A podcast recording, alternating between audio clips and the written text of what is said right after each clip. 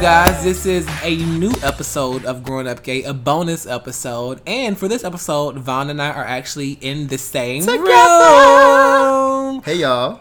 Corona. So, coronavirus. Um, yes, this is our first episode together Mm-hmm. um, of the new season. This is season three of Grown Up Gay. Shout out to Malik for that. Season three Um, bonus episode. yes. Um, but yeah, it's funny because we were just discussing it. The first season, you know, the show started in ATL, Mm-hmm. ATL Us together. in Atlanta, Atlanta. Mm-hmm. Um, and then towards the end of the first season of the podcast, I moved to New York. In New York. What? Concrete jungle where dreams to Made us. um, and then I was in New York, and then now I'm back in Atlanta for season three. Um, so it's My favorite number is number three. This is gonna be the best season yet. Yes. I feel it. Um, yeah. I mean, so much has been happening. Too You're much. back in Yes. Atlanta now. I'm been here. We're in the middle of a pandemic, social and racial unrest. Um, a lot of bullshit. a lot of bullshit. So yeah, we just wanted to do an episode Yeah. to, of course, catch y'all back up. We aren't gone. We took an unannounced five month break. Uh-huh. Um, during that break, a lot happened, and we just want to discuss that um, to welcome you all back to the show and get you all, you know, back on regular scheduled programs. So, Malik, friend, Mm-hmm. Yeah. where do you want to? I mean, I'm just gonna start. jump in, you guys. You know, the, the last let's what's Five months. The last five months since April, they've been really interesting, super Mm-hmm. nuanced. Um, I think my if I had to pick one word to describe the last five months, it would be complex. Mm. Like I felt, I've had generally positive feelings, you know, but I've had to, um, you know, just deal with I guess the sadness and the depression I've been feeling Mm-hmm. with with everything that's happening. Um, but also I guess I feel I've been feeling really happy because you know my yoga business has been growing Booming. exponentially. You know, when I quit my job in January, I did not really know what I was gonna what was gonna happen if this was gonna work. Um, but since then, so many beautiful things have happened uh, on the yoga front um, that that have really like jump started my career in, in this way, and so I'm excited about that. I became an ambassador for Liforme, which is a, a the world's best yoga mat there is. Period. Period. You know, so that cosign was just really amazing. Definitely showed that I was going in the right direction. Just so many other amazing things have happened. Um, by the time this comes out, you guys would see that um, I taught a yoga class for the Human Rights Campaign Hey, which is the up, largest. Big yes up. yes which is the largest queer human rights organization in the world essentially um, and so it was really just a beautiful honor to do that and to like definitely again just be um, able to to share my gifts with my community, especially during such an amazing time when we are in a historic election. We have Kamala Harris, the first woman ever to be on the vice president ticket. So it's like just um, amazing to be able to be a part of a fundraiser to help support her campaign. Um, and you know, a nigga still out here single, but I'm cool with that. I'm happy with that. Um, I've been dating. I went on a date. You've been on a few dates I've been on. Let me see. So in recently, over I've- the five months. yeah, that is. yeah, yeah. So I I went. I've been on three dates in the last month, and one date I went on was cool, but y'all, I meet. So okay, we meet at the park. This is the second date. The first date was cool, obviously cool enough for us to get to a second date. We get to the second date, and I'm gonna back up for one second. Bef- in, in between the first and the second date, we're on the phone. And he tells me that his bridge comes out, one of his teeth. Okay, he says that his bridge comes out, and he's like, I, you know, I'm missing a tooth right now. I'm gonna get it worked on. But I'm thinking it's on the side because he said one of my side teeth came out. Well, lo and behold, we, we meet at the park, nigga. His whole front tooth is gone, and I mean one of the main ones in the front. So I'm gagged. I'm flabbergasted.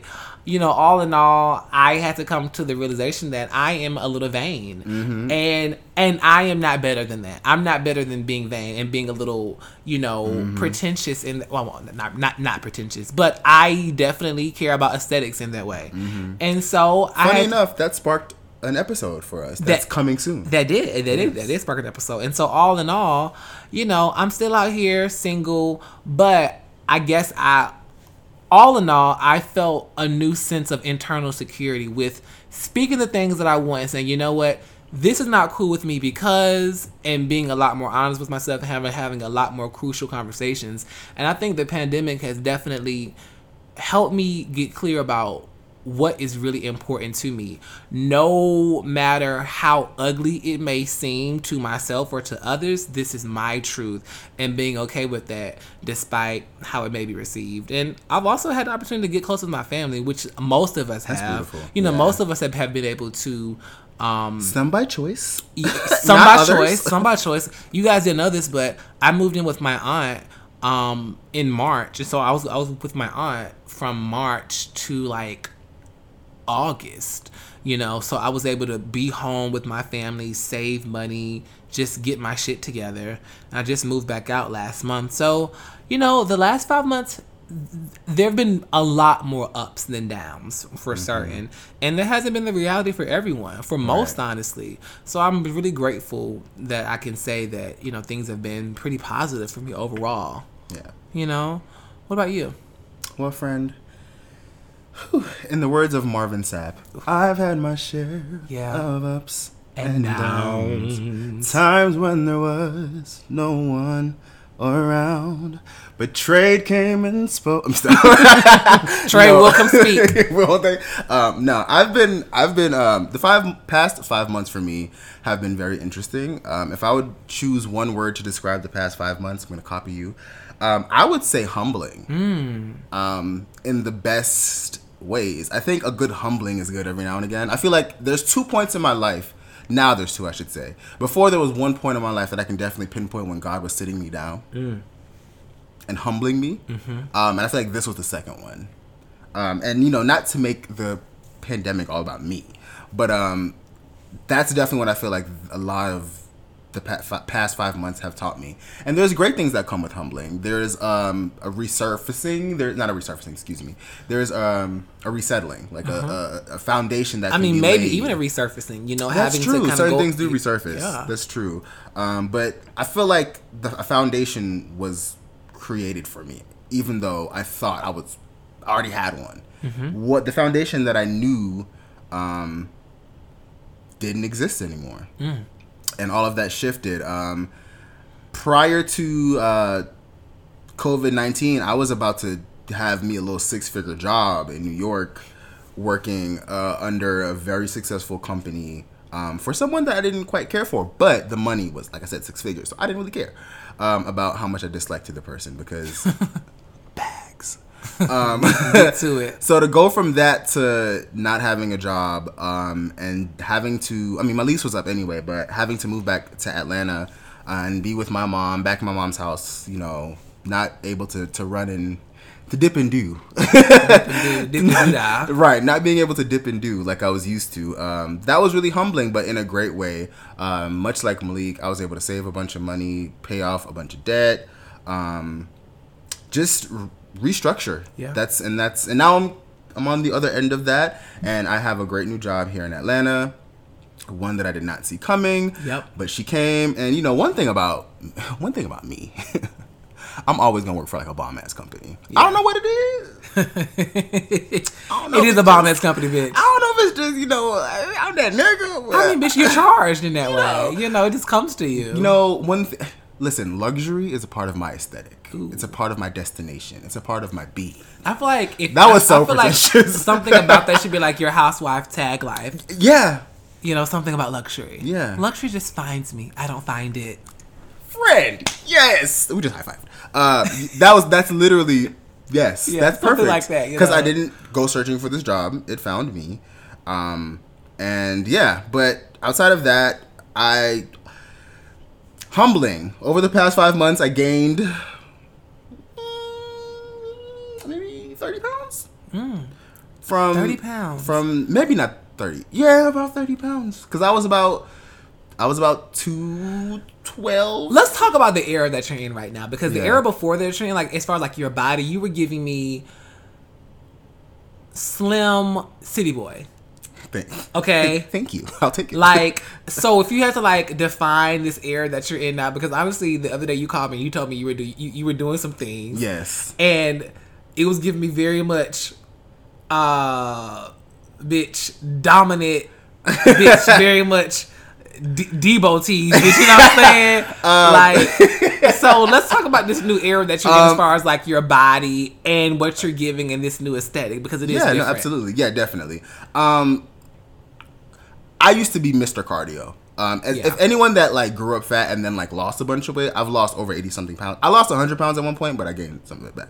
Um, but anyone that was like I said bigger at one point, cardio is something that people feed into you. Mm-hmm. And for me, I think because I was already big, I'm naturally a, a large person. I'm 6'2", I have broad shoulders, big legs. Yep. It's just I'm naturally built that way. I was always afraid of being bulky. I never wanted to be like muscular. I was afraid of being muscular. Like I was afraid of being strong, especially also, and we have this, an episode about this as well. Being a dark skinned black man, like, and like I said, a big dark skinned black man, people naturally fear me. Mm-hmm. like, there's been so many times, and I'm talking about people across the board, black people, but especially white and non-black people fear me. Like, there's been so many times when I was walking home in New York, and like, if anybody knows Harlem, there's you know byways and highways, and sometimes you got to dip and do to get where you got to go. And like sometimes I'd be coming down like a um, a stairway or something, and people would like clutch things, or they would walk faster Yeah. or they would look back at me. Yeah. And, and that's people across the board, men and women. and I'm like, I'm not. I mean, I get it, but I, it would always like low key kind of offend me. It is- it's I've- offensive as fuck. I've always been afraid of being too muscular, um, but I've now said fuck that, and I've also Yeah. realized that muscle and and and, and lifting weights, especially, shapes your body It does. and like not to give myself too much but i like the shape of my body i like how i'm built i'm very thankful for Y'all, it Vaun is giving me very much big, big black nigga right now. he looks good. He looks like he'll throw you up against a wall and and take your hole from you. Okay, that's what he's giving right now. I just want to paint a picture. I'm sorry. He looks really good. i like i like how i'm naturally shaped Yeah. so i'm trying to like build upon that and Yeah. develop that and like still do cardio i still do cardio but like my fitness journey is, has definitely been more incorpor- incorporating more weights than ever before and i love what it's doing to my body Yeah. give me like two months and i'm gonna be naked all over instagram And and he's also growing his hair out, which I like too. Thank you. Mm-hmm. That I've grown and cut my hair probably like four times over the past five months. Yeah. Um, thankfully, you know. I'm always into insecure because a bitch can't grow no hair. I'm always looking at somebody's hair like just admiring, like, oh my gosh, you have hair. Um, but yeah. So the the past, like I said, I say for me, the past five months have definitely been humbling, but in the best uh best way. I think God always puts you where He needs you to be, Mm-hmm. not where you thought you should have been. Amen. Um, and New York was an amazing experience. I don't regret it at all. I do plan to one day own a place there, a cute little loft in Brooklyn or in Harlem. Um, like I said, glad I got to experience it. I met some amazing people. Um, but I'm I'm happy to be back in Atlanta with my friends um, and just creating a life for myself that I don't know where it's gonna take me because I think if, like I said, Corona has taught us anything, we don't know what's gonna happen Yeah. Um, around the corner. So, but yeah, that's that's been. I think that's a, a full catch up on us. Yeah. I mean, and you guys will find out more. I mean, as we go along. I mean, how we can't wrap up five months in Right. five minutes. You know, There's things I'm forgetting. Like I'm single as well. I was. I think the last time I was on here, I was in a relationship. you were. Yeah, single. So. And how did that? How did that end? Like, what happened with that? Um, it's crazy because we were together for like eight months, and I don't. Not a lot of people knew that. No. not because I don't talk about things. Um, we were really good. We we had there were things in the relationship just in. gen- I always every every time I talk about it, I feel like rude. Don't. You know what? I And we think- talked about this as well. And when you feel rude, do you mean like to not air the 'Cause I- person out? r- Yeah, I don't ever want to be offensive to the other person because I still have a lot of respect for him. Yeah. he's I mean, dope. you can deliver the Um, information without being mean. we we were growing apart naturally but i will say i think the pandemic heightened everything especially for him because he's um he's his he has anxiety like that's like a real thing for him um and i saw how it was affecting him like it was really really affecting him and honestly i always say that i feel like God, I'm, I'm mentioning God a lot. I'm not. Listen, I'm not running from it. Hey, Um, Lean in. hey. All right. Um, but yeah, I feel like God separated us because I had to move back to Atlanta. That was something that was gonna. I didn't see it happening. I was before the pandemic started. Like I said, there was a six figure job that I was literally a week away from signing.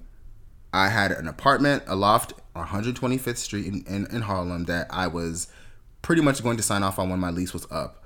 Um, had went to view it and everything, was in love with it. Yeah. Um, I didn't even tell my cousin who I was living with at the time. We were sharing our apartment in New York that I was gonna be throwing him the deuces. Damn, Chris Brown. Ew. Um, ah. yeah. So so um, I was prepared to stay in New York. I really didn't plan on leaving because, like I said, I love New York. Bad weather aside, New York is one of those cities that I feel like everyone has to experience. Funny enough, shout out to XD who also left New York. Um, he he tweeted the other West day. West is leaving. A lot of people are leaving. Yeah. Uh, he tweeted the other day, New York is like high school. Shit. You're not. It's just not some place where anyone is supposed to stay. Stay, yeah. It's, it's not a career. It's like high school. You have to go through it. Some people's experience is longer than others. The shade. Um, but New York is kind of like high school, and and I agree because there's just something magnetic and amazing about that city. Um, and especially being able to date in that city and like be in a relationship and like go on fun dates and run around. Like I in my relationship, I did things I never thought I would do. I never thought I'd be a PDA person. Mm. We were like making out on the train. Really? Yeah, Wow. like in public. So, but you went there, went there. Yeah, it was that. There was a lot of experiences in that in that relationship, which is why I, I, I hate to ever even kind of sound. What's really interesting is that you were really invested in that relationship. Yeah. And you really gave a lot of yourself. Like you were very, you really, you really wanted to take care of them and nurture That's them. how I am. That's and, how I am. And you really wanted to like, just let them know that you cared for them, you saw them, and that they were important. Because I remember Yeah. like some of the things that we were talking about that you guys would do, and I was like, wow, bitch, you are, Yeah, bitch, you are giving it. that's how I am. Which is also why I don't like.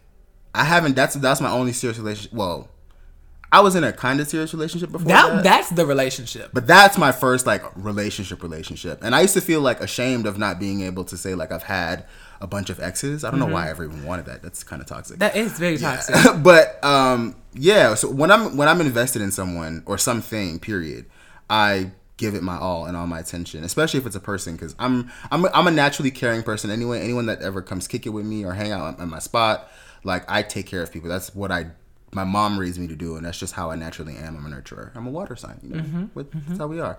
Um but yeah, yeah, that's what's up. yeah. Good for you. You know, Eh, the the, the ebb and flow of life. Yeah. Such is life. Yeah. We actually have a we have a topic that we're gonna discuss in regard to dating. We have a, we have a few good topics, and we mean it this time when we say we have a like things planned for y'all. We really do. We have episodes already planned out. There's outlines. You know what I mean. We're we're we're serious, and Yeah. we want y'all to be on this journey with us as we you know we're in our late twenties now. Yes, I'll be 29 next month. Yeah, so A bitches get bitches getting up there. you- that's that's your Joan. That's your Joan year. Listen, That's your I, Joan year. That's your bitch, I'll tell you something. I've been watching so much girlfriends, Yeah, and I'm really, and I'm really realizing that. To your point earlier, Oh you, you talked about that Yeah. earlier in my life. I definitely was a good Maya Toni. Yeah, but now this, yeah. I so identify with Joan. Yeah. the things she's doing, the things she's saying, and how she's feeling. It's like I want a man, and it's like and it's like Joan. Joan is so interesting because she's so successful, but she's so discontent sometimes. Yes. and she has so much, and everyone looks to her. Um, just as like the shining star that she is, Yeah. But oftentimes she doesn't see it.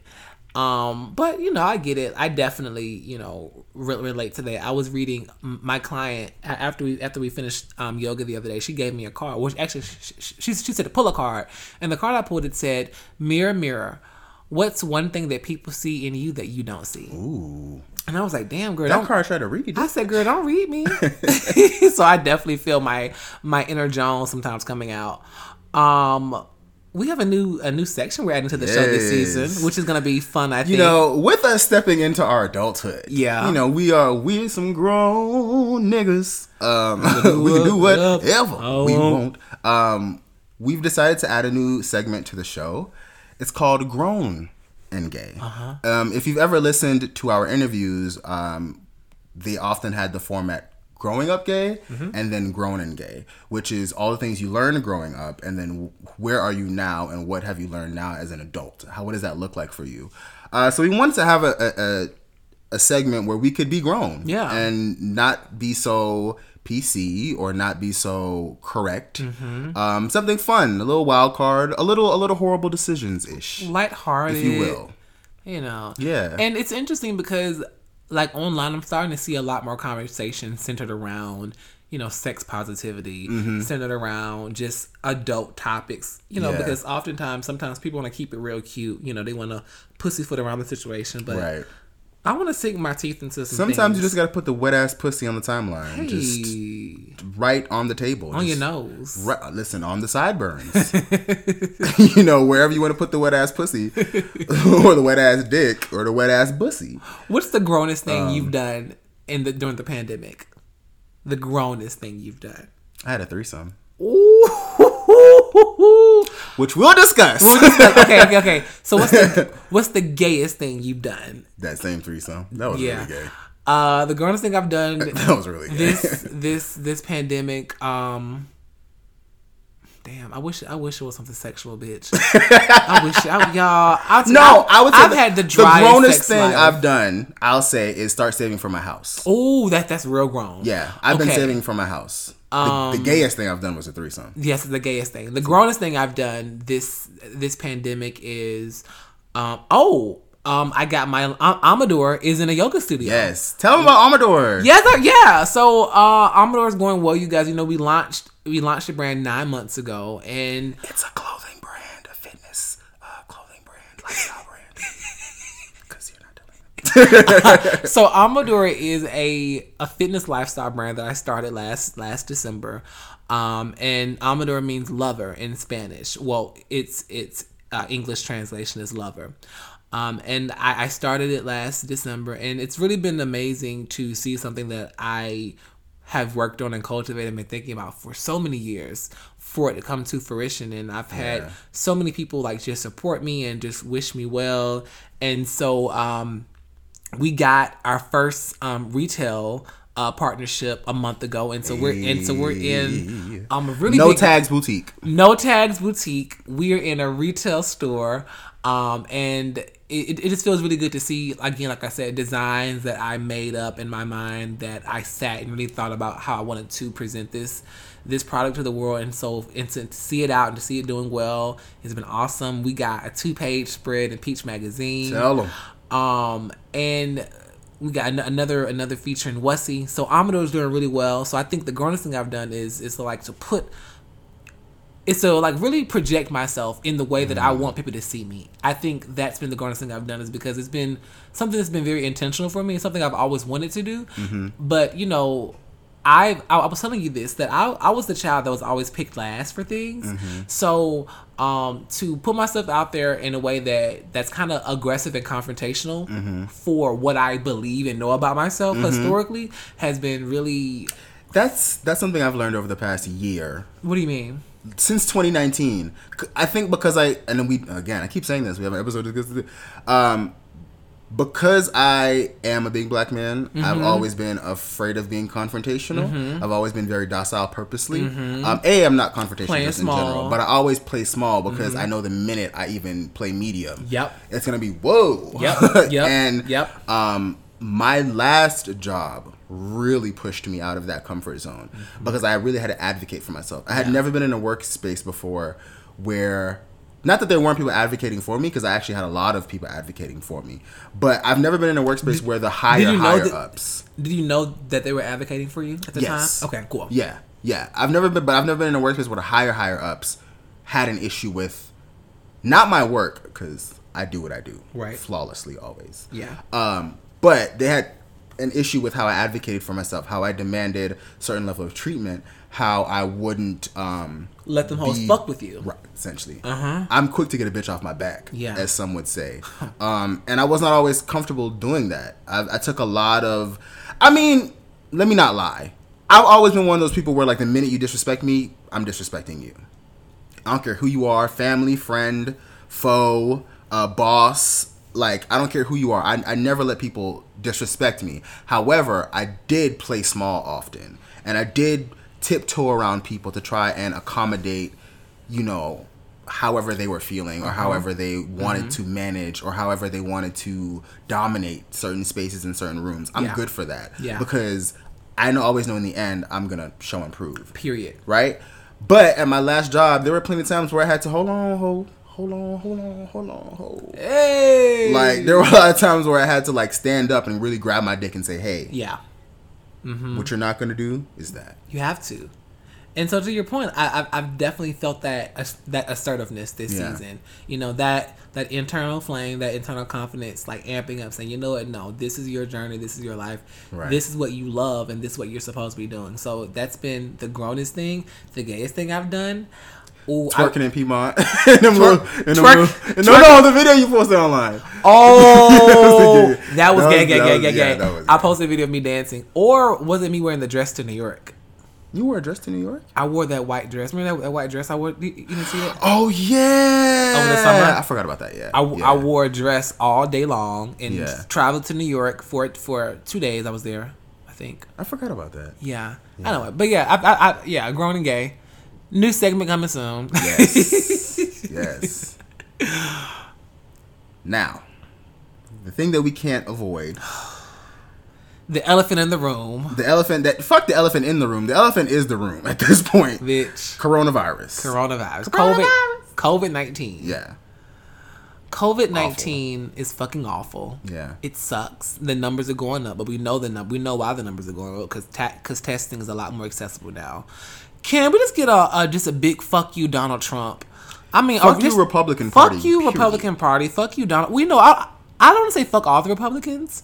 But I'm saying it. Anybody fuck- that supports Donald Trump, fuck Mitch you. McConnell. Fuck him. Fuck Donald Trump. Fuck Mitch McConnell. Fuck Lindsey Graham. Fuck her. Fuck all of them. Yes. Because- Fuck Polo the Don. for fuck Paul the Don for but we Big goof ass we already knew that he had put Kira, Kira to do that shit. When the song came out, I knew. See, you took it somewhere else. I, yeah, when the song came out, I knew that Polo the Don had put Kiri up to do that because we you should have known from then. you know that came out that Kira did an interview saying Yeah. that you know she was forced to do Yeah. that. That they were kind of like, get in the ring, ho. Yeah, get in the ring, ho, do it. Yeah. But um, yeah, fuck Corona, and I think the worst thing about coronavirus is that it we really could have pivoted as a country. Yeah. we had time, we had information. America is selfish. America is so selfish. it's insane to me that other countries, bigger countries, were able to be like, all right, everybody get your ass inside. Uh huh. Put your masks on. And here's the money. Wash your hands. And now they're at like raves and all type of shit. No one is dying. Mm-hmm. Yep. You know. Yep. And here's America that is so everyone is so I think that's the thing that Corona taught me more than anything else. America is selfish. Selfish. extremely so and i think not even cor- even just over the i think as i don't know if it's because we're getting older i'm realizing people are selfish mm-hmm. like even i have had such an issue with progressives quote unquote right i would think of myself as a progressive but there are so many people that running that are running around not wanting to vote for joe biden because he's not the perfect candidate and are are saying it's because they're progressive and how, and I'm like the thing that always kills me about that is whenever I ask them, well, what are we supposed to do? Mm-hmm. Radio silence. Radio silence because because it's easier to have a problem than have a solution. Hell, ooh, and and and and again. it, it, it it truly is because to your point, if you ask someone how can we make this better and they can't give you any feedback, then they then they don't know. and then they always have these like lengthy, and if they do have a response, it's like, well, we need to, well, we need to, well, why weren't you? Why haven't you? Why aren't you a part of a, a, a committee or a group of people that are also progressive that have these share, same shared viewpoints mhm. that are doing things to get us to the point where we need to be? Because at this point, baby, November is right there. Listen, So I don't know how you plan on ra- rallying the entire country behind you in these next six weeks to get them out and vote for somebody that isn't Biden or Trump. But A, find that person and B, good luck. what gets me is when I see people that are just so far off the spectrum and they're like, "Oh, I'm going to vote someone from from the Green Party." What the fuck is the Green Party? What are they gonna- like, we learned this last on- year. And on top, La- I mean, last election. We did learn that. Stop having these different agitators enter enter the ring just to take our focus off the big picture. Exactly. At the end of the day, one thing that we've seen people talking about is that you know um, policies and and and in politics, it's it's a, it's a bus ride. Right. You get as close as you can. Listen. You know, and then you do the That rest of the work. dis- you yeah, get you know, you, you get as close as you can, and then you do the best you can on your own until it can come together. Right. But I think this whole notion that burn your bust, Right. That that type of rhetoric is really dangerous. I don't like Extremely. it, and I think I'm not voting us- for Biden because he wore a yellow tie. Well, Uh-huh. bitch, what about Trump? The person that's in office. And for y'all saying they're the same person, no, they're not. You know why? Because the young lady, RBG, Mm-hmm. passed away. Yep. And now the Orange Demon has elected a handmaid Damn. as his next option. And it's like that's my issue. It's far more than Donald Trump and Joe Biden. It's about the people they're going to allow into rooms mm-hmm. and the people they're going to allow to make policies. And I'm like, y'all don't understand what's on the line here. Abortion, healthcare. Like there are so many D- Donald Trump has shown and pro- proven time and time again that he's a liar that he doesn't care about the country. He doesn't care about. He doesn't even care about his party. Let's keep it a buck. He doesn't care about his party. This is a man that, that, that just 20 years ago was a Democrat. And that and that and that had positive things to say about Democrats and that you know and, and, and, said and said he was more liberal, but now fast forward He says whatever he needs to say. he says whatever he say needs it. to say to get you, which is why he just debuted this something called a platinum plan for Black people to get us uh, engaged. Which is going to be like this this trillion dollar something to get Black businesses engaged and get them some money. Yeah, I'm sure. like, I'm sure he'll put that in action after he builds the wall. after yeah. Guess what's not getting built? The wall. Mm-hmm. So that plat that's bullshit. If nothing else, the one thing I will give that orange asshole is the simple fact that he knows how to market and he knows how to promote. He knows how to saturate whatever idea and plan that he has and say it enough to where the global people, and unfortunately, the global is the majority. He's Believe consistent it. for sure.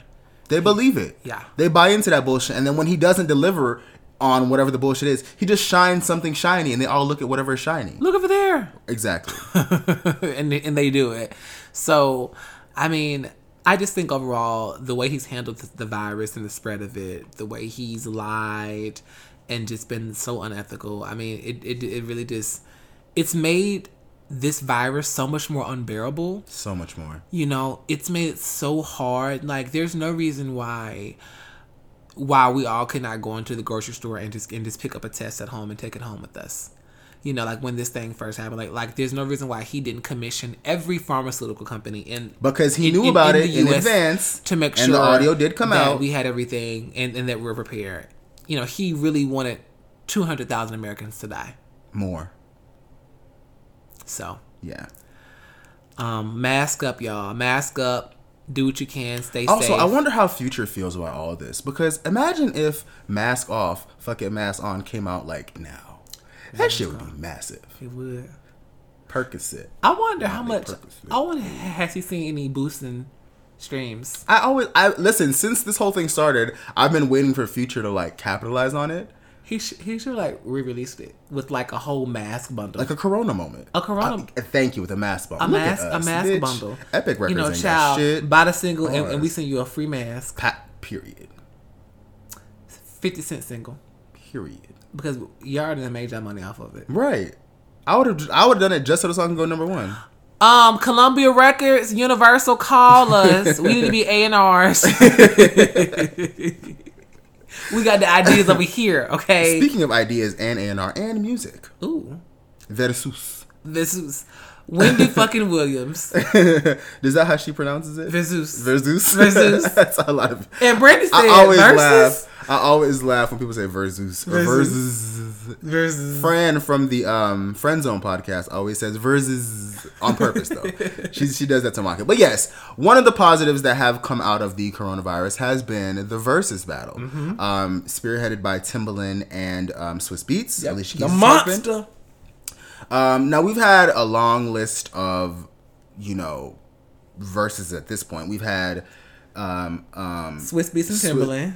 We had Teddy Riley and Babyface. We had T uh, Pain and Lil Jon, which That didn't make sense.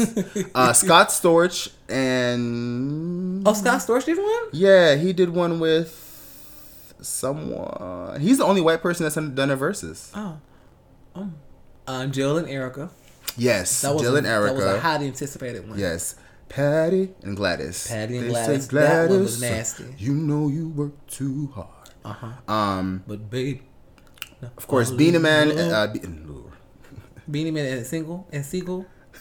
Beanie Beanie Beanie Single. Oh, he's a rapper. Beanie Sigel's a rapper. Beenie Man versus who? Elephant Man. Is that who it was? Or was it Sean Paul? Dirty wine. Sorry. Beenie Man and Bounty Killer. They did a Oh. versus. Cause I was so off. I was off as fuck. My no, okay. What's been your favorite verses? Um, Beenie Man and Bounty Killer, their versus was um iconic. It was that was definitely like a moment for me being Jamaican, uh, West Indian, but Jamaican specifically, and seeing because I'm not gonna lie, I didn't think it was gonna do what it did. I didn't numbers wise. I I saw it doing like maybe 200, 300,000 um in in views, but they put on such a massive show They did. such a performance. They really like raised the bar, like way beyond anything we had seen at that point. Did they have dancers? They had, they were dancing. They had dancers. They had he had uh Bean uh Beenie Man's daughter was there dancing. Wow. Um, dancing. I love your accent when it comes out, bitch. It's so authentic. I'm trying to like mask it. It's like fighting its way out. Um, but no, that one was like definitely like amazing to watch. Like very proud of that moment. Um, and then of course there was um Monica and Brandy. Mm-hmm. The gayest verses. The gayest verses, 'cause it was shady. So shady. Um, and it was it was actually that whole that whole verses was beautiful to watch, but also it pissed me off for a, a myriad of reasons. Like going into it, there was so much negativity towards Mon. I had never seen negativity like that towards Monica. they were roasting her. Like before the like the minute it was announced, it was it was very reminiscent of Rihanna and Beyonce to me. You know what? Like That early Rihanna and really Beyonce. Brought, really, in my opinion, brought out a lot of like uppity, snooty gays. Yeah, and it was so funny because for Monica is usually so well loved, Mm-hmm. and like everyone jokes about her being goonic. I never see anything negative about Monica. Yeah. And then that versus was announced, and it was like I saw everything Monica. from talking about her body to the fact that she has like kids by multiple men to like She from the hood. she from the hood. She's ghetto. To her music. Uh, oh, she's a singles artist. That started getting thrown around. Like I saw, and I was like, "Wait, y'all the same fags that was just Y'all goonicaing her?" And and, Y'all and trying, they were quick to like discredit the fact that she didn't deserve Yeah. to sit with Brandy. yeah, it, it was it was so weird to me. Uh huh. So so weird to me. That's why for me, I had Monica winning the verses in the end. Um, Well, bop for bop, round for round, Monica yeah, absolutely won. I thought Monica won because Brandy played a few songs there. the, be- the beginning started off too slow. Yeah, Monica came in throwing them punches. but listen, elbows. elbows. She came in like I don't know. Listen, elbows. Uh-huh. Um, but it was it was also brilliant because I do love both of those women. They are both staples in my childhood and growing up, and in R and B. And it was great to see them get the love that they they they received during and after it. Mm-hmm. Um, Millions of views. yes, that that's still the highest, most viewed, highest viewed, however you say, highest rated is what I was Yeah. thinking. Um, versus battle thus far. Yeah. Um, and their streams were bomb. Bomb like two Um, million wa- on, on or, or no one point two million on Instagram, but Yeah. then over six million watched on Apple Music. Yeah, and they had uh, after that, like chart performance wise, Monica had I think 14 songs in the top 20 of the R&B charts Oh, on iTunes. Brandy had two or three songs, but Monica had 14 of the top 20. I'm lying, 12, 12 or 14. It's one of those two numbers of the top 20 songs on iTunes, and she had two, one or two albums in the top 10. And Brandy had three albums in the top five, and like I said, like three or four um, songs in the top 20. Yeah. So that was beautiful to, to see because it just showed and proved that like people still love and appreciate their material. And I think especially for for Monica, people realize like, oh shit, there were some songs here that I like just didn't think about. Yeah. Especially her earlier stuff. Yeah. Um but yeah, the battle was shady. Shady was fun. moment. in my opinion, was when Ho, ho ho. ho sideline ho. Um, no, it's when Monica, when Brandy like, "Well, I mean, you kind of did it to me." When she brought up the whole fact that Listen. her, I was like, "This Brandy Rayana Norwood, Brandy annoying Norwood." the vocal Bible, Moesha. I was like, "Why?" I love Brandy. Brandy. Why'd you bring that up? I let me just say, I love Brandy. I love Brandy. I, I want to be clear. I Love. love Brandy too. Been loving Brandy. Love Brandy. I appreciate and respect her so much. And what else? Listen, Hey y'all, it's Malik. Aren't you tired of hearing those queens lecturing us? No? Well, I am. So we want to hear from you. Have a question, comment, or some messy tea? Write into the show for our Spill It section at grownupgaypodcast at gmail.com. Now back into the show. that album, ugh, Full Moon. That album, First time, time, yeah. You and your man just took over the floor, yeah. Um, I love Brandy, but and I, that verses made me realize why they're not friends. Yeah.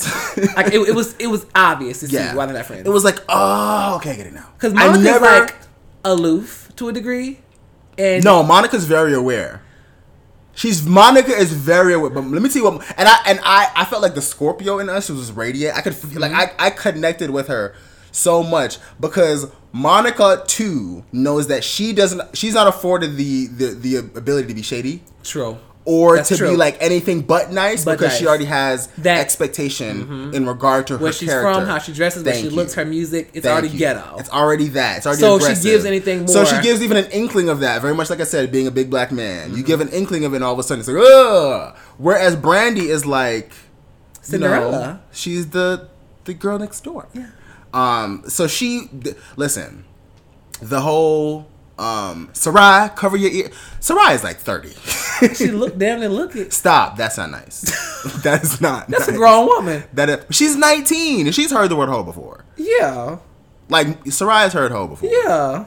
stop like cut that out the whole um the whole there were a few moments that i think were and i said this on twitter i think brandy's issue is she's genuinely who she is uh, now there were some like definitely some pre-planned unnecessary shady moments in there. Like her ending the versus battle by playing boy is mine as her song and saying that she wrote it and ex- ex- where she helped to write it and all that. That to me was really shady. Especially because i feel like they had just had this like long drawn out nice battle. For you to end it with shade says everything i need to know about you. Did she help write it? uh, apparently. There's a writing credit there. So apparently. But not for Monica. no But sis, you know how, easy it is to, to get a don't even credit? go there, though. Payola. We and don't even, well, but the thing is, we don't even have to go. It's just unne- it was unnecessary. It was just unnecessary. Yeah. And like it was so funny because people were like, "Oh, why is Monica acting like she doesn't want to get up and sing?" Bitch, I wouldn't want to get up and sing either. But again, and at first she was so annoyed, but then Monica knew. All right, All right. just It really felt like. It really felt like like I. It seemed to me that like Brandy was trying to pull Monica like like like bait her out to sing, and She to- was. and to bait her for a Twitter Instagram Moment, meme moment yeah. of her doing some crazy run Yeah. and trying to get Monica to mimic it or something And like you know that. what's You know so what I'm funny? saying? I don't even think it's part of it. Is, I think it's genuinely her Mm. because there were some moments where I was like, "Oh, that's just Brandy." Yeah. like you know, some, people, and, and it's funny. She's an Aquarius. I Brandy is. yeah, Oh, I've realized I don't really care for Aquarius. Some Aquarius women. I've I've worked with a few that I don't like. Mm-hmm. Yeah. Now Kelly Rowland, adore her. she's an Aquarius. yes. Megan Thee Stallion, adore her. Yeah. B Rocka, Love her music. love her music. She, she Brandy's one of those people that you got to be around for like five minutes and that's it. She's like the person you have brunch with, like in the setting of others, but like not often. Yeah. And then when brunch ends, we're not. No, I'm going. You're not coming to my house. Right, right. I'm going left and you're going. It was so good seeing you again, girl. Right, exactly. Brandy is is that kind of friend where you got you have for me. For me, I could just tell she's that kind of friend for me. Like we would have fun together, and then I need to leave you right where you at. You know what? when I I met her at Chicago, she was really sweet. I'm sure. We took a we, we took a, a sweet a cute picture together. And she, Yeah. And she was like, I was taking the I was taking the picture for um for her, Mm-hmm. and she was like, "Oh no, don't take it like that." And then she took the camera from me, Mm-hmm. wiped it off, and was like, "Take it like this." and then she and then She said, "Bitch, you gotta get my right angle." right, Yeah. And then she Yeah. took the picture. I was like, "Oh, okay, that's what's up." Yeah. yeah, so still love them. Very uh, thankful for Versus and all the fun that it's brought into my life. yeah. Um, it'll be interesting to see what they do with it once things are up and running again, as far as like um, tours and and being able to like you know sit next to people. yeah i definitely can see it just being like almost like live nation a whole like life of its own you Yeah. know like a versus concert a versus you know I can see it being a festival. yeah, absolutely Yeah. a, a whole festival of like mashups and, Yeah. and yeah It, it, I'm also wondering when they're gonna break the mold and like bring in non-black people because I feel it coming.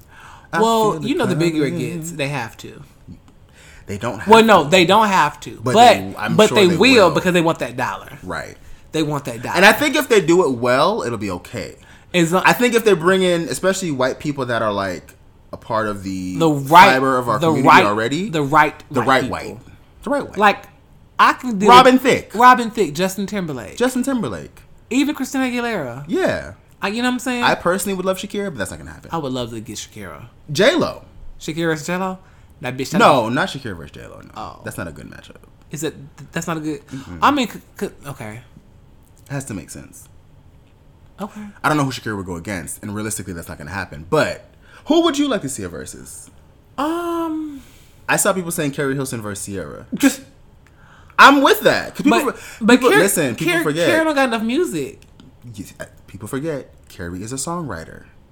So she can dig in her Britney Spears bag. She can dig in her Usher bag. She can dig in her Mary J. Blige bag. Okay, There's bag. She can dig in her Ciara bag because she's written for Ciara. okay, okay. Um, So I think it would be a good battle. Okay. I think Keyshia Cole versus Ashanti would be a good battle. I th- I do, but I think I think Casey would take that. Me too. I think Casey. I- listen, I think- not by a high mark. No, no, no, no, no. By like two or three songs. But two or three songs, Casey would take her. Because the thing I've learned about versus, it's not about what you play. It's how how, you play it. It's how you play. Yes, the if you go into there smart, you have to know. And again, I'm competitive. So if you go into it with the mindset of, okay, bitch, I have 20 songs. This bitch got 20 songs. Let me be realistic. What are my actual top 10s? What are my actual hits? Mm-hmm. Yeah. Okay, this these this is her or his actual hits. Yeah. Let me burn. How many songs can I just burn? Yeah. And just give them because if you're, she's not seeing foolish, No. You're just not. Always on time, you're not seeing it. Baby, Baby, baby, I'm not always there when you call, Yeah. but I'm like you're not. Keyshia Cole just isn't seeing that. Yeah. it's too nostalgic. Yeah. it's too, but but that baby, she can see that. Yeah. Baby, she can. baby. She can. She can. She can. She can. She can air that. Yeah, she can air that. let it go. Air that. So there's like there's like a solid four to six Ashanti songs that she just gotta burn on. Yeah. And let Ashanti get them. Mm-hmm. And then that's when she comes around and starts haymakering and haymaker. And then by the time Ashanti's already burned her 6 Uh-huh. Keyshia, you know, burn her. There's a there's a trajectory of like Yeah. 14 more songs, and it's gonna be like, now wait a minute, bitch. Hold on, Casey. Wait, a- I forgot about trust, and I forgot about Yeah. love, and, and like you know what I mean. Sent And- from and heaven. Sent from heaven. Heaven sent, actually. Um, yeah. So she just has to play the game smart. Agreed. I would love to see. Well, this is like some some guys, Mm-hmm. but maybe like Keith Sweat versus um. Does Keith Sweat have 20 songs? Oh, de- That's also something I think Versus should change. Uh, not change, but can amend. 15 songs is cute. That's a long Fifteen songs Listen, is cool. Three minute, uh, a, a minute or 90 seconds. Is it 90 seconds they get? Um, I think I, I thought it was like a minute, a minute fifty. a minute 50? Yeah. That's a long time. That's, that's half the song. Yeah. And, and for, these days, the whole And song. 15, s- but that's 30 songs. Yeah. All that minute fifty. Yeah. Um. 15 songs is cute. They can do some for, for like your Keith Sweats, your you know Ciaras and them. Do 15 songs. Cause 20, you really got to be like that bitch to have 20 songs. Twenty. Like 20 hits. twenty songs that people know. Right. That stick like grease. Because I think I think that's the one thing th- this has taught us. It can go a little long. Yeah, Some of them and, went to and Lil can, and it can get boring. Yeah. Um, I think the one that had, that I, I did not get bored with was Monica and Brandy. Brandy, right? That's the only And there one. was, and then uh, what I will say for that, there were I would give probably each the each they each played like three songs that were like girl, or four songs that you could have really kept. that I didn't know. Yeah. Right, mm-hmm. like you could have kept that one, or I know it, but you could have kept it. Yeah. you know what I mean. And but the good thing with them is Monica would play one of those she could have kept, and Brandy would play a banger. That's, Brandy would play I one she could have kept, and Brand. There was only like maybe two songs where they both were like, "Whoa, what is going on?" But for the most part, it was like a, a, a balance to where you didn't really feel it as much. I know I and Teddy Riley. I mean Teddy Riley and Babyface. I didn't feel it as much because I was I was in and out in that verses because Yeah. of the fact that I didn't even know that they had redid it until you told me. yeah, I was like, oh, they did. yeah. The thought- the, the thought the second one was was was legit. Like Yeah. because Babyface has written everything. He's written everything. Um. So yeah, but I think amending it to 15 for some people would be would be a cute little nod to see. They can they can market it around saving time and trying to keep it. Le- but the reality is, not everybody has 20 hits. I've seen Like so you got to be like a Rihanna, a Beyonce, a Mariah Carey.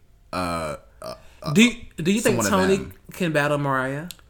no, that no, she would get slaughtered. I mean, now not not number ones, but just bop for bop. I mean, could she? Yes. Toni has a catalog. No, no, no, no. Could she? Yes. Yes. Yes. Would it necessarily make the most sense to? No. I don't think so. Okay, what about Toni and Mary J. Blige? I personally think that one makes more sense, but I saw people giving Toni a lot of shade. And it's funny because the, the the discussion wasn't initially Mary J. Blige versus Mariah. Mm-hmm. And when I first heard Mary J. Blige versus Mariah, I thought, well, how would Mary J. Blige want to do that? Like that's Mariah has 19 number ones alone. Mm-hmm. Like I think people forget that Mariah can play 19 songs. No, that that and number they're all number one. Oh, number one. all It's 19 songs. 19. So the other one she picked could be a number two. It is a number two. a number Not two. could be. And then the shade is it could be a number two while she had a number one. Why she had number one? She has that kind of catalog. But I saw a lot of people saying otherwise. A lot of people shout out to Key, Ascended Key on Twitter. Um, he actually started quite a discussion unintentionally um, because he questioned whether or not Mariah's music was black enough for the audience, and a lot of people were offended by that. It took it into him trying to offend, you know, come for her, you know, racial ambi- uh, ambiguity and all I mean, that. it's kinda, it's kind of all no- connected. Yes, there's a definite connection there, but that wasn't his intention. Mm-hmm. He was speaking solely based on what the discussion the timeline was having. Because the timeline, although I'm sitting here thinking, why would Mary J. Blige want to do that? Mariah has 19. The timeline felt very opposite. Mm-hmm. Like, oh no, Mary would kill Mariah. Like, what do you mean? And then when you think about it, for the demographic that is versus, they're going to side more with Mary than they would Mariah. Yeah. Because if Mariah plays something like um, Visions of Love, Mm-hmm. I'm standing. I'm standing. I'm steady. Oh, sis over there might be like, eh, this was cute, but like, it's no real love. Real love comes on. It's I'm no going, my life. I'm going with real love. Although Visions of Love is a bigger hit, a bigger hit. but Those the audience Those are culturally exactly significant. significant. Those Exactly. songs And told that's the point. stories of blackness. And not saying that Vision of Love did not, but it's a different experience. and that's the exact thing uh, Key was trying to get to because Yeah. I feel the same way about Rihanna. Rihanna, like I said, 14 out of 20 are going to be number one. Rihanna got 14 number one 14. Let's keep it clear. She got she 14 number one singles. Three fourths are number one. And let me tell you something. Rihanna is young enough where she can get six more Oh, without question. If she wants if to. she wanted to. if she wanted to. yeah, So four, three fourths of Rihanna's picks are going to be number one songs. yeah, And then she has about another. She has a solid three or four or five number twos. Yeah. That she can slide right on in there. yeah, So her whole top twenty would be top five hits. yeah.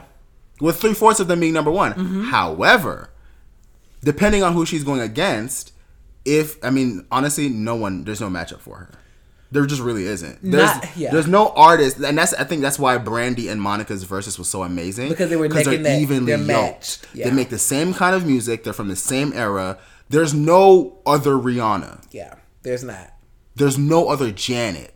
That's why it's hard for these people to kind of go against people because Rihanna has a more international top 40 sound. Has does she have urban music? Absolutely. Does she have music that the black community connects with? Absolutely. But that's not always been her core, regardless Mm-hmm. of how black she is and how much she identifies and stands up in her blackness. I mean, she has no choice. She's a black woman. but there's she's also a different kind of black. Mm-hmm. She's a West Indian black. So there's songs again, no shade. I don't care who she goes against. The minute Rihanna plays Rude Boy, it's a number. It's it's a clear for me. Yeah. I'm Jamaican. Yeah. Th- though her work, Yeah. I don't care. She Whitney Houston can come up, Yeah. and play "I Will Always Love You," and I'm be like, Whitney was cute, but, But- like work, Work. gets me up. Yeah. you know what I mean. Yeah. For me, Rude boy. for me, Gets me up. But I also understand that, like, if she was to say go against Beyonce because everyone has that battle, Beyonce is clearing because bl- the black community is more tapped into Beyonce than they are Rihanna. Yeah. The black community just started liking Rihanna like two years ago. Let's keep it clear. Like, let's be clear. Y'all, the African American community, let me specify. Yeah. The African American community just started really fucking with Rihanna like two years ago. And y'all still questionable. It's business Rihanna. they love her. They love mogul Rihanna. Music Rihanna has always been like, oh, cute. Know She's niggas love capitalism. Niggas love a bitch when they Until no, they love capitalism until someone tells them it's bad, and then they're Oh. like, "Oh no, my god, no capitalism," because niggas don't like to actually look into stuff and figure out what it, what it means. Anyway, versus has been fun. It's been cute. Thank you, Tim and Swizz. We're gonna move on. Cardi B. Wow. Another massive topic over the quarantine period has been wet ass pussy. yeah. Um, Cardi B. Do you have one? I got that wet wet. Okay. Yeah. Yeah. I, I, I think I have it as well. um, I think it's more of an attitude. It's a feeling. It's a mood. It's it's it's, it's like a genre. Do you have It's a the part of one- my aesthetic. It's a part of my It's part aesthetic. of my aesthetic. Um, no, yeah, Cardi B has, is back um, with her single "Wet Ass Pussy." Caused a lot of controversy. The video was a moment. Um, the song, of course, went number one. Features the Stallion, The Stallion. Megan the Stallion. Um, I think four four weeks collectively at number one, yes. Yep. Yes. Um, which is huge for a rap broke song. massive streaming records. She's just been on a high. Unfortunately, with every high comes a bit of a low. Yeah. Um, well, I don't know if this is a low. I think we need to stop looking at a divorce as that. Yeah. Um, I mean, it's just like a relationship. listen, it ends. Things It end. ends. It ends. Things end. And and, just- and I'm sure she's doing it for for the right reasons. Cardi Yeah. B is, is a very sensible person. She seems. yeah, she seems very sensible. Mm-hmm. Yeah. So she and Offset um, have well, she's announced that she's divorcing. She's filed papers um, to end her marriage to Offset of the Migos. Mm-hmm. Um, they have a beautiful daughter named Culture, and I'm sure Cardi, Culture, and Offset will all be fine. They are rich. Um, Cardi seems to be happy and healthy, regardless, and I'm sure Culture will continue to get Birkins whether their her parents are married or not. And won't be twerking for it. Right. Although I will twerk. twerk I will twerk for a Birkin. Now, Yeah. if you want me to see do, I'll do left cheek, right cheek, Listen, all around the world. you want to see some ass? I need well, to like see some cash. bitch, give me that Birkin. okay. Yeah. Speaking of wet ass pussy and Megan the Stallion, unfortunately, um, Megan the Stallion was a victim of a shooting by Tiny Tim. Um, The Toronto midget, the curb high uh, snot, Tory Lames. Bitch. I've renamed him Tory Lames with an M. Um, yeah, it was it, this story. It, I don't like to make too light of it because it's a very serious serious situation. Yeah. Um, it was.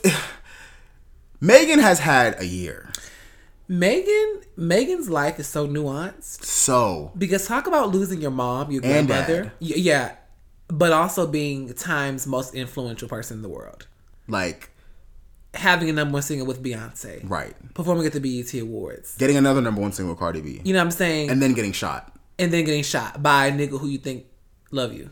And I will say this about um, my good sis Megan. I've always, and I tweeted this months ago about because she used to be very frequent, frequent on live, and she used to get on live with her friends, did. and she used to be very drunk, Really? very drunk, Oh wow. responsibly drunk because she was always in like safe spaces, Socially drunk. Yeah, no, but like drunk. yeah. and like like I said, she would always be. I, I'm and I'm saying responsibly drunk because it was never like out in public. Yeah. She wasn't ever like wilding in that sense. Yeah. Right. It would just be her and her homegirls twerking, listening Yeah. to music, talking Yeah. shit. Yeah. You know, but very drunk. Yeah. Online. Yeah. And I used to always worry because I, with the way society works now, one thing. Yeah. Unless you're a man, of course. One thing, and it's like, ugh. Yeah. Doja Cat fell victim to that, showing feet in racial chat rooms. I'm sorry. I'm gonna laugh at showing feet in racial chat chat rooms forever. That was just funny. I don't get it. Doja Cat was on. I don't know this reference. okay, so you know about the Doja Cat Right. thing coming out. The didn't do nothing, all that, all Yeah. that. Mhm. Right. So N-word. right. A part of the allegation is that she was in racial racist chat rooms, chat rooms with people that are racist. yes. And Doja Cat being a biracial girl who was raised by, Mm-hmm. By her white white. Mm-hmm. mom and doesn't have a relationship with her black father, it was very jarring and, and kind of off, not kind of it was very jarring and very off putting to a lot of people um, because of essentially the people that she allegedly was surrounding herself with, and then the content that was apparently hidden in some of her music because she released a song called "Didn't Do Nothing," um, which was a term, if I'm not mistaken, used Yeah. about black people. Yeah. Um, that they didn't, you know, saying they didn't, Didn't do, nothing nothing. when Yeah, they did. they Well- were well- harmed. They did not do anything, but Right. white folks don't give a fuck. Right. Yeah. So a part of that was the, in one of the chat rooms that she was in. She and again these chat her antics in these chat rooms were, were wild, especially considering that it's not like oh this is from 2017 or 2015. It was from like yesterday. So it's like you got a hit song and then you in these chat rooms with these random white people acting up. Granted, it's never been like confirmed that any of these people are racist. It was just the things that they would say would be questionable. Mm-hmm. So in one of those chat rooms, she was in fact showing her feet. Like there were a guy, there was a guy in there talking about how he liked feet, and she was, and she did a lot of that. She played into like, oh, I'm a bad girl, spank me, daddy. Like, Yeah. you know, a lot of that, and it was like, you're, you're doing this for these white men. This is weird. Yeah. So Nori, do you remember Nori? The, the you remember Nori? No. Okay. Nori was a very pop- popular rapper in like the early 2000s. Yeah. Yeah. Yeah. Yeah. I do. He now has a podcast called Drink Champs. Okay. So on one of his, I was it no? I think it was Nori. On one of his podcasts, he was like, she. Sh-, he was discussing the topic, and he said he was he essentially he was, he was essen- he was essentially saying fuck her Okay. because she was. You in racist chat rooms showing feet like it was. it, it was very funny. I think it was Nori. I might be wrong. That's but I really think it was funny. Nori. It was actually hilarious. So every time I hear it now, it makes me laugh. But anyway, back to Megan. So Megan um, was out one night with Tory Lanez, the Toronto rapper, uh, famous for arguing with Drake and for Quarantine Radio, uh, or beefing with Drake, I should say, and Quarantine Radio. And it's interesting because I actually know I don't know him personally. I shouldn't say that, but my cousin knows him personally. My cousin's best friend used to date him, so I've been watching his come up since like 2011. No, I'm lying. Since 2009 ish. Nine was it 2009? Yeah, it was like 2009. I've been aware of who he is and that he did music. Um, so when he initially came out with his Drake thing, he was beefing. I was like, well, why are you beefing with Drake? Like y'all from Toronto, work this out or whatever, right? Um, and I also was like a big Drake fan at the time, so I was like, chill. Um, but yeah, he's had quite the interesting year as well. He went from having the one hit, one big hit, which um, how the the Brownstone. Yes. Say do it. it. Yes. Say it. Yeah. That's his song. Yeah, That's the only song I know from him. it's the only song a lot of people know from him. Nigga.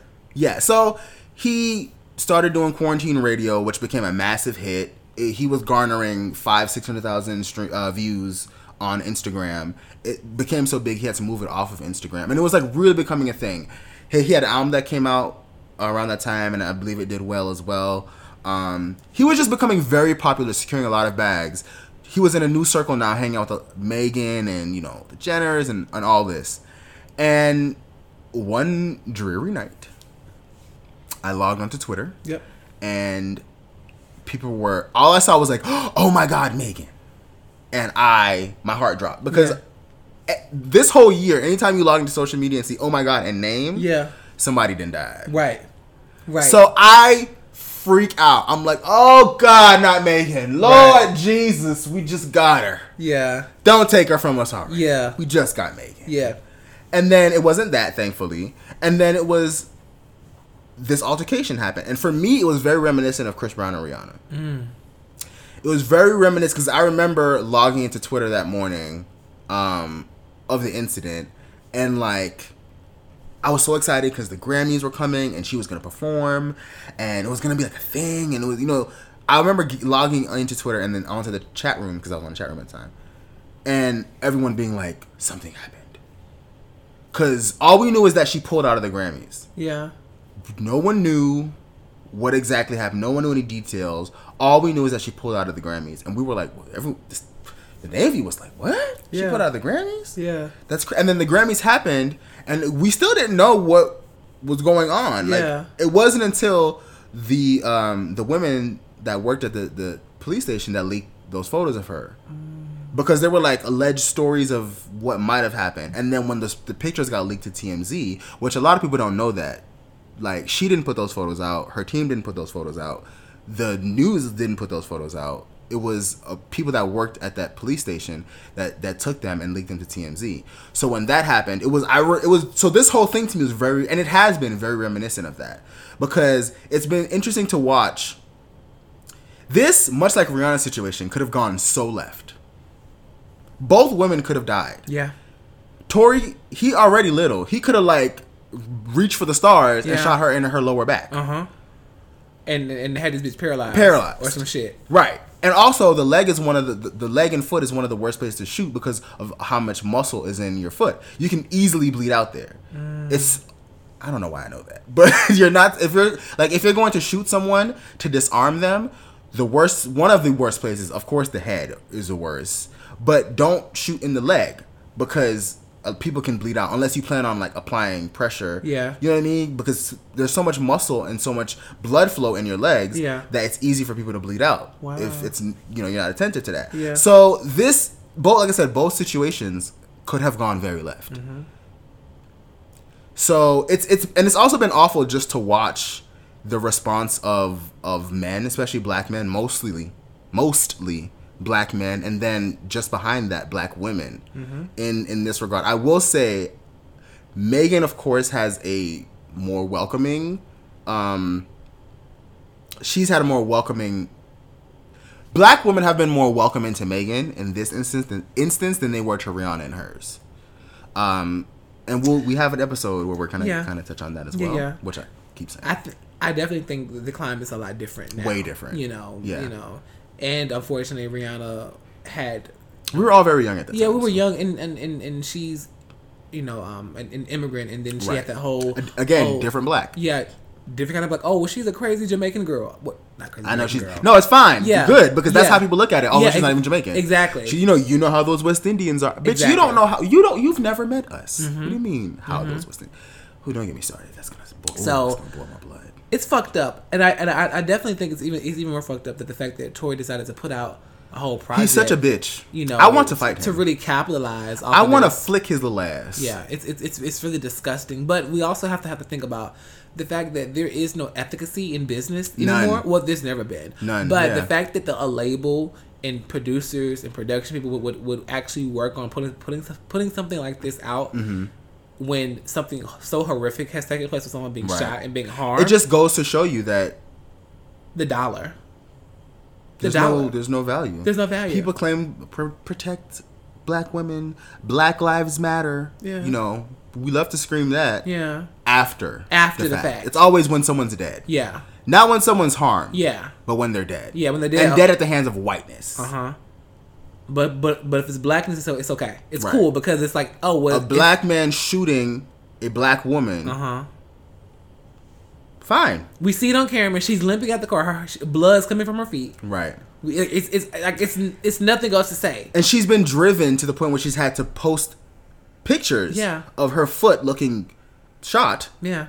for people to like stop claiming, you know, have saying she's false claiming or And, she's and lying. even or- then, they still still, wasn't said she was lying. Still it was never enough. enough. And so you know, Charlamagne the guy always says, pe- it, it's it's better. People rather believe the lie than the truth. oh yeah, it's way more sensational. thing, yeah. You know, it's way more exciting, and it, I- think this case is is a great.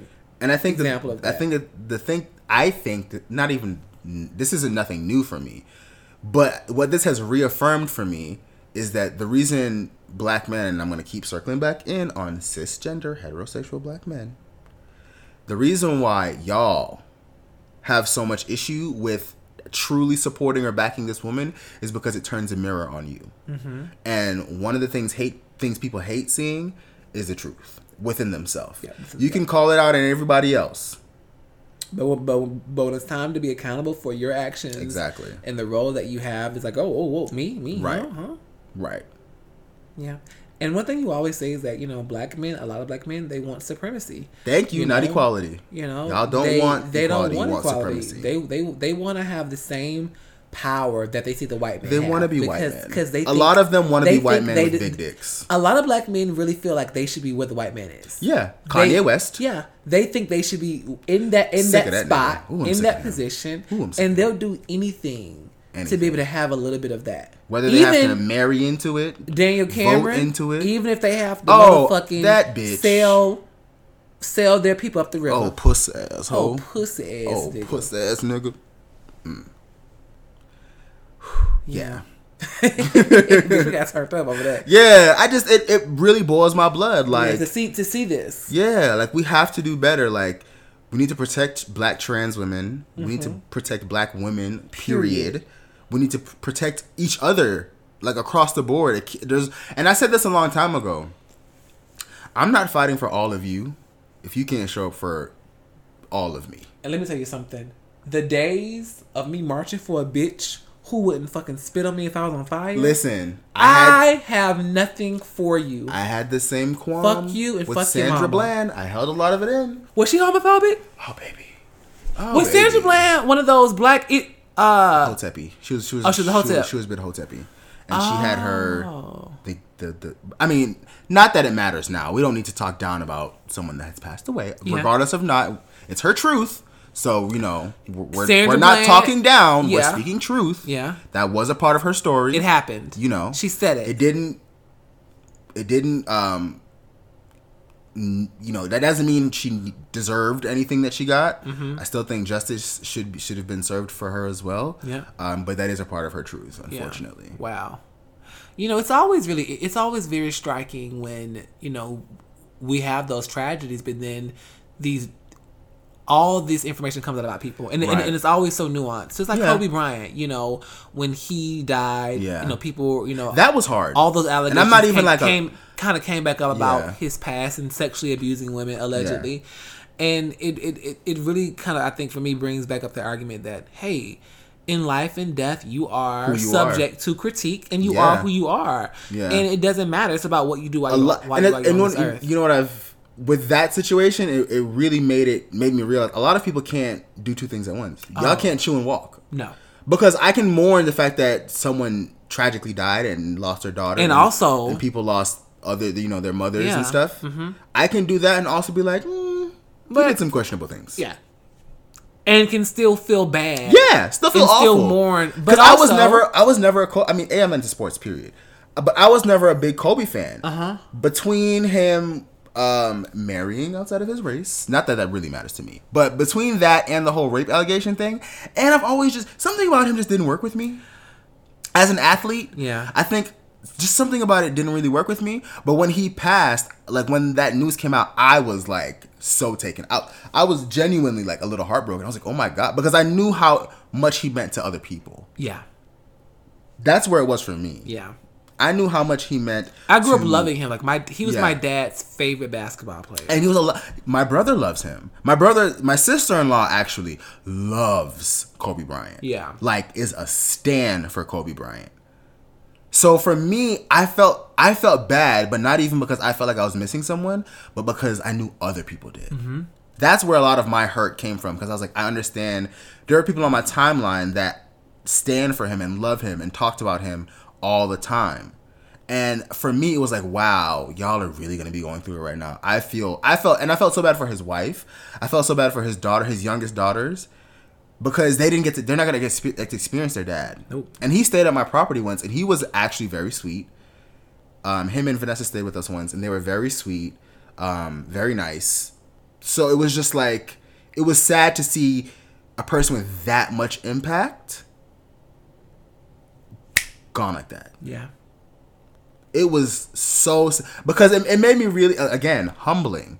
This year has been very humbling because it was like you can be the grandest bitch in the room, hmm. and then you can be out the room the next. Yep. One day you're in, and the next day you're out. Yeah. yeah. One thing that's in right now that I'm of two minds about, is the old people say, is virtual award shows. Deep sigh. Deep deep sigh. You know, virtual award shows. I think I don't think anyone's gotten it all the way right yet. No close. no one's gotten it right. But when when I when I look at like you know Wendy's back on TV, Mm-hmm. and you know how she she's on the set by herself. I wish it would have been like that. Or how because like the whole three the whole like green screen award show thing is weird. Mm-hmm. is it's wonky. Yeah. And we look for like award shows to be like these big productions and, and be Yeah. on stage and you know about the arts and I feel like the, the whole green screen, the whole like production stage, sound stage thing, it's really given, it's really cheapened it. I kind of would have rather them just not do it. A it. lot of people loved it. I for me as again, I'm someone that loves live Yeah. music Yeah. in general. There's a magic with a live performance. Yeah. That you just don't feel when it's pre-taped. No. Even for me, a pre-recorded vocal, unless you're really good at it, sometimes a pre-recorded vocal can take away from the moment for me, just Yeah. a bit. yeah. Just because I'm like, eh. But if you're really good at it and like your performance is big enough for it, I don't mind it. For me, I thought the BT Awards, I, the, my favorite part of the BT, BET Awards was the commercials because they were all about black owned businesses. Hmm. And I thought that was a very important touch because the show was too sad. I'm Yeah. sorry. I understand why it was sad because of everything that we were going through in that moment, in that time with George Floyd Yeah. and Breonna Taylor Yeah. it was necessary, but it was so sad. So sad. It was heavy. It was heavy. And I personally look for, a, especially the BET Award. I want to laugh. Yeah. B, the BET Awards, for me, it always felt like going to like a cookout. It's been very high energy, Yeah. great performances. You get, it's like it's like going to a cookout with your cousins. And like you get to laugh at everything that's happening at the cookout. my favorite, and- my and favorite BET that? moment was when Rick James came and Was like, enter the Yeah, girl, Rick James, enter the girl yeah. backstage. yeah. Um, yeah, like the, whole. I'm It's Rick James. Yeah, I'm bitch. Rick James, bitch. Like that whole comment has been like, I For the girl in the back who didn't know who, who didn't know who I am. right. I'm like Rick that James, is probably yeah. the most iconic moment to me. Yeah. it's like like like that is what we look for. There was a the there was Awards. there was an unexpected live magic about the BET Awards that you knew you were gonna laugh. You knew you were gonna have some good black ass performances, some good black ass singing, some good black ass dancing, and you were gonna like get the, the jokes and everything would be nuanced, but they would be cultural. yeah. They would feel like you, mm-hmm. and uh, that energy was extracted. I thought Amanda Seales did a good job at like couldn't stand it. at like trying to capture Couldn't stand some it. of the essence, Cringe. but I think her delivery and her comic, her comedic timing, She's not funny. for a lot of for a lot of those I, and the thing is, I like funny, Amanda. and no, and I flat. like Amanda. She's Yeah. West Indian. Yeah. She's intelligent. She says some things that trigger people sometimes, Mm-hmm. and and even me sometimes I have to like take a step back, which is something I want people to learn how to do. Ooh. Take a step back at what is triggering you. Read it and see whether it's actually offensive or are you just triggered by words in in in the in, in whatever you're reading. I want more people to do that because she's she's really good at triggering people, and then sometimes people they're going off, and I'm like, oh, but she just meant this. Yeah. And I'm like, so y'all are focusing on like the minute point. Yeah. She meant this. Yeah, So again, respect her. She's not funny. She's just not funny. In that in performance sense. Uh-huh. Conversationally, I think she's funny. she Like when has great on- timing when she's talking about things that have like social. Like like social currency, I feel like she's great at like injecting humor Yeah. in those more like serious conversations. Whenever I watch her interviews, like her Breakfast Club interviews, I laugh. She's Uh-huh. Yeah. a good time. Whenever her stand up special was not funny to me. I didn't see it. It wasn't funny to me. It just wasn't. Is she like Yvonne Orji? no, Yvonne Orji Is special she was actually cute. funny? Yvonne special was cute. Okay. I thought Yvonne special was good. Cool. I actually enjoyed that more. It was a little da da da, but just Slaps- a little very right, slapstick. a little da Yeah. da. You know, Uh-huh. it was a little of that, but in a good way for for Yvonne.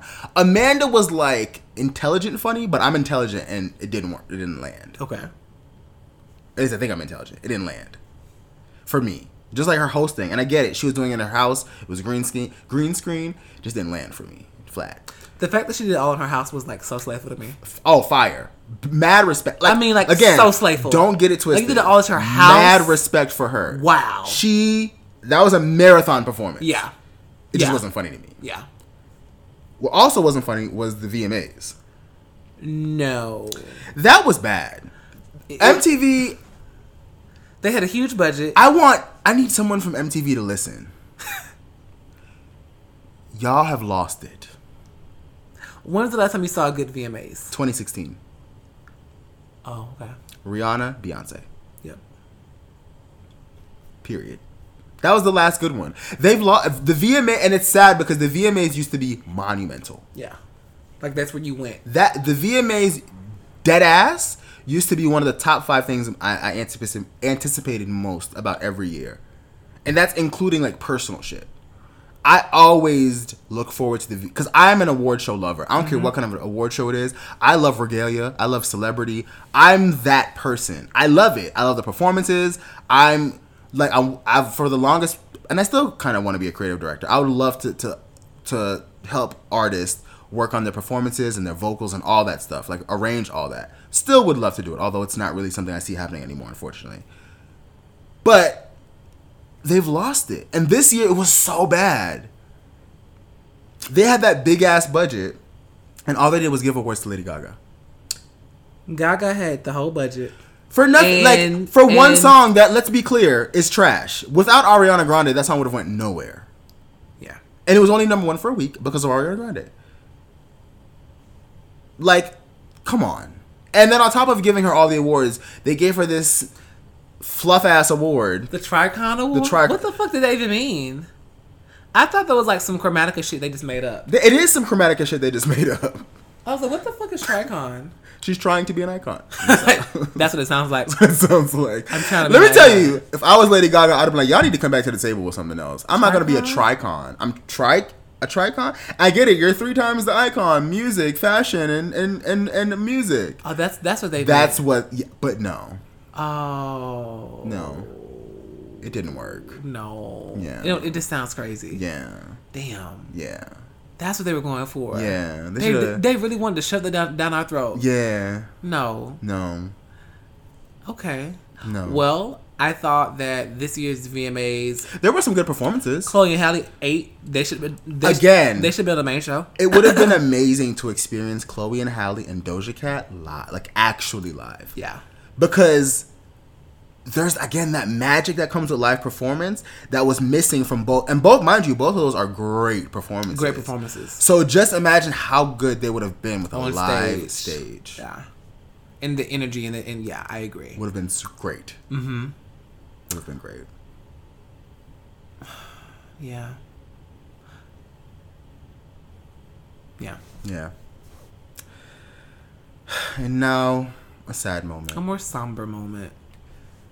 I'll find a way to get through listen Bitch, she came through with the whole with the vocal. Living without you, 'cause you are my sister, my strength, and my pride. Only God may know why. And still I will. Chadwick Boseman. Mm. I will survive. It's it's very sad. 2020 has been taking lives. Yeah, it's very sad. Chadwick Boseman, the, the, the passing, find out that he had cancer and that was terminal. Listen, I have never had more respect for a man than that moment. Yeah, he worked so hard. Listen, He worked. So He filmed like five movies. Mind you, five physically demanding, Yeah, emotionally demanding movies yeah. While battling cancer Yeah. that no one knew about. No one knew about. There's a level of respect I have for that man that I don't know where else I'll find it. Yeah,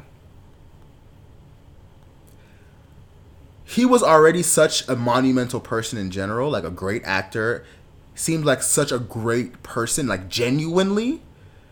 And those are hard to come by for me. I'm I'm an energy I'm an energy person. It's hard for me to come by a lot of people where I like just like their energy is just good. Mm-hmm. Like he just radiated, always radiated, just good energy. And to see that he passed away was just that that was harder for me than I even thought it would be. Yeah. When I saw it, I, I, I was just dumbfounded. I couldn't believe Yeah. it. You know, I was like, wow. You know, he the way he made him and that cast, they made black folks feel so prideful. So prideful. and when that movie came out, there was just so much joy and so much. it was literally a moment. It was a moment in time. I, I think black. I think when Black Panther came out, it probably had the same effect as Coming to America did years ago I can imagine. you know, of just black folks be feeling beautiful Across the universe. Across the universe. That that movie had international appeal. Yeah. Where blackness was celebrated on such a mainstream level, Yeah. like everywhere. big budget. big budget. great acting, Uh-huh. great write. Like it was just across the board. And for me, it was the first time that I had ever seen. Because I'm not into comics or any of that shit. Honestly, I didn't know nothing about Black Panther before this movie. Never heard of him. Mm-hmm. like, like, either. like Keke Palmer said. I, I don't. sorry to that man. Sorry to this man. sorry to this man. But before then, I did not. I don't know. I didn't know. I didn't. I, I don't know. I didn't, didn't know. know. I didn't. Why would we didn't know. I didn't know. I didn't know. I didn't know anything about Black Panther. Yeah. And it was the first time, but it was the first time I had ever seen like little black kids have a like superhero to look up to. Yeah. And I have friends that have like That sons like and them. daughters that looked up to, to Black Panther. That like were Black Panther for Halloween two and three years in a row. Mm-hmm. Mm-hmm. Like, I mean, the, the movie was so good they re-released it in the theaters again. yeah. You know, like Chadwick went on to do other movies after Black Panther, and he still was being like referenced for that movie, Right. You know, and I, I think obviously we know that he he will continue on for being Black Panther. Um, but it, it, it I think his death, his and his death and Kobe's death, two huge jugger- juggernauts, really like affirmed during a pandemic that you have to work hard because Yeah. both of their lives were centered around work Yeah. and drive and determination. It also made me think about, and this is really morbid, but like, it made me realize I don't think I've done enough. Hmm. And like in the in the traditional, because it started to make me think like if I was to pass, like you know, what's something I realized and something that I, I plan on doing more often. What? No one get excited. Take more pictures. Mm. Because I started thinking about it. I said, "Bitch, if I die, ain't nobody gonna have a picture post." Well, I would. You, but like it would be like four people would have pictures. I don't take pic. Like even with my family, I don't take pictures. Yeah. I just don't like. It made me think about that. Like, damn, it would either be like some I was at work pictures. Yeah. Because one thing a bitch do is work. Yeah. It would have to be some like some random work picture that people cropped or something. But I don't take pictures like that with people. I don't like savor memories like that because for me, I'm always in it. I don't ever think about like capturing it. Mm-hmm. Yeah.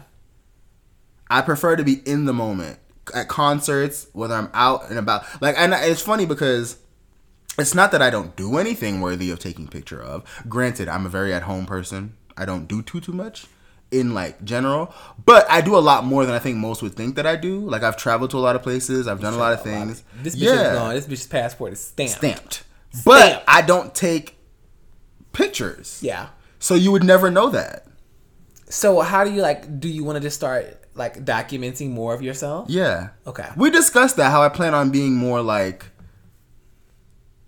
carefree and more like um present Hmm. in in a lot of space. I mean, COVID said sit your ass down for a little bit longer because we can't do shit. we can't do shit now. But that was one of my like end of the year resolutions was to like be more outgoing and like go to more events and spaces and and like hang out with people and like allow Vaun to exist in real life. But COVID, I think that's a great idea. yeah. And I mean, to, I mean, Don't get excited, niggas. Yeah. I don't- I don't- great idea. I mean, and, like I mean, like and if you did that today, that you wouldn't have that many pictures.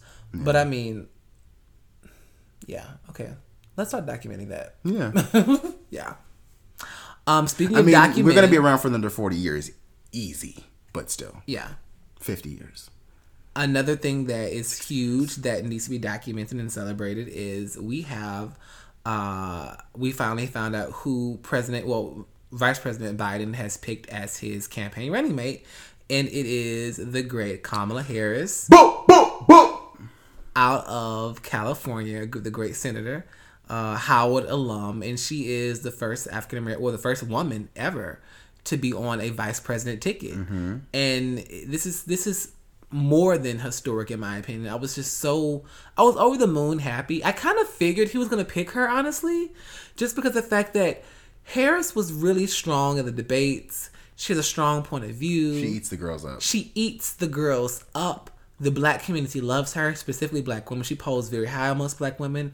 She's an AKA. Like she checks so many boxes when it comes to like what you would think. And the most important box of them all. Ah. She's also She's West Jamaican. Indian. Yes, she's Jamaican. Yeah, Yeah. Like so, how does that make you feel as a Jamaican? great. Yeah. Truly, Wow. truly. Yeah. I mean, little bit of reality, right? Kamala, although Jamaican, she it, it it should be duly noted that her father's Jamaican, her mother is Indian. She was born in the states. She was actually partially raised raised in Canada. Oh. So although she's Jamaican, Kamala is American. Yes. Yes. She's- For all intents and purposes. Right. Yeah. Like I Kamala isn't Ackee and Salfish Jamaican. Mm-hmm. She's DNA Jamaican. Right. Yes. She's she's Bob Marley Jamaican. In the mm. sense that's not shade. In the sense that whenever people think of Jamaica, they think of like, oh, Bob Marley. Yeah. She's that kind of Jamaican, as opposed to like, you know, she's not Beres Hammond Jamaican. Yeah. She's not like, you know, Grape Nut Ice Cream Jamaican. She's not like Gizzada Jamaican. Yeah. She's not She's like light Jamaican. She's not Bigfoot and Bammy Jamaican. Uh-huh. She's not Ackee and Saltfish and Boy Dumpling and Banana Jamaican. She's not, you know, that Jamaican. She's not Provisions Jamaican. She's not Fern Court Jamaican. She's not Netball Jamaican. She's not, you know, Bacayard She's not with the get down, get down. Jerk Pork on Festival Jamaican. She's, oh my God, curry and white rice. curry chicken and white rice Jamaican. Which is fine because we gonna take it. it's a win for us. So we're taking it. Honestly, I think she helps the campaign. Yeah, no, she's brilliant. She's she's Yeah. a, me personally. Everyone knows Lizzie Warren is my girl. That's my sis. Yeah, you. Really, I you wanted. really want- I, really my wanted ticket was really Lizzie wanted her. Warren and Kamala Harris. Yeah, Lizzie as Jamaican. I mean, Lord, Lizzie as president. Kamala as vice president. That was my ticket. yeah, Because I, and I always said Kamala needs to be vice president because she's strong. She's and then here's the, the reality of it, right? When picking a presidential candidate, you have to be able to bend and twist. yes, You can't be too far one way, and that's something a, a lot of the quote unquote progressives are tend to forget. You can't be all the way left, just like you shouldn't be able to be all the way right. Although Trump is, right? you have to find a way to meet in the middle because again america is not one thing it's not monolithic. Like it's america there are you have to be the american president for everybody. That's what you should be. Whether you are part of the party or not you have to think about those people or you should. A good president would. That's just facts. So you have to again, which is why you can't find this one person that's going to please everybody. You have to find a way to meet in the middle. And for me, Warren was that because she was progressive, but she was also a realist. And by realist, she could I, I mean she would say things straight and plain, and the people that are on the right would be like, I don't fuck with it, but okay. Or like, I don't fuck with it, but I see what you're trying to say. yeah, You get what I'm saying? Mm-hmm. Like you have to be able to walk a line. Now you have to stand on one side of it on certain things, or you should. You should stand on, on, on one side of that line on certain things when it comes to racism, when it comes to violence, when it comes to police bru- brutality. You should be on all s- sides of fairness. And by fairness, I mean lives should matter. Y'all claim, right? All of them. Until they're black, then all of a sudden they don't matter. Okay. Don't add gay. Oh, don't add, you know, anything but the norm, the quote unquote norm. Anyway, shout out to Kamala Harris. Shout out to Vice President Harris, the future Vice President. I'm excited. I'm excited for her because I think she's gonna do well. I think it's gonna happen, and I'm just, you know, I just want, um, her just to be good. So I think it's gonna be awesome. Yeah. And with that being said, uh, that's I think that's it, friend. I think that's it. Yeah. Well, you guys, we're excited to be back on the show. Yes. you know it's been a, a long break but you know stay down with the get down. We're back season three. Um, this was a great intro just kind of catch you guys back up on what what's what's been happening with us and what, what what we feel about the world and the state of what's happening. And so um, be sure to write in for our spill it section it's still going um, you can email the show at growingupgaypodcast at gmail.com. And that's growing up, growing with a G. So G R O W I N G, up gay podcast at gmail.com. Yes. You can email me personally at malik at growingupgay.com or Vaun at growingupgay.com. Yep, yep. Follow us on socials. We'll tag them in the details below on the episode. And yeah. we got a lot of honestly i'm not just saying this. We have a lot of great topics that we want to discuss this uh this season. I know i've been kind of saying it all episode. Uh we're discussing everything from race to sex to um insecurities um black culture just everything. We're also like i said grown and gay she's she's she's in the room. Mm-hmm. she's in the room now so we're going to be discussing threesomes sex um all types of shit. It's it's gonna be a, gr- a good grown ass time. A good grown ass gay ass Good time. growing gay ass time. yeah. So be sure to tune in. Tell a friend. To tell a friend. To tell a motherfucker. to tell a motherfucking friend That we back. that we back All right, holla.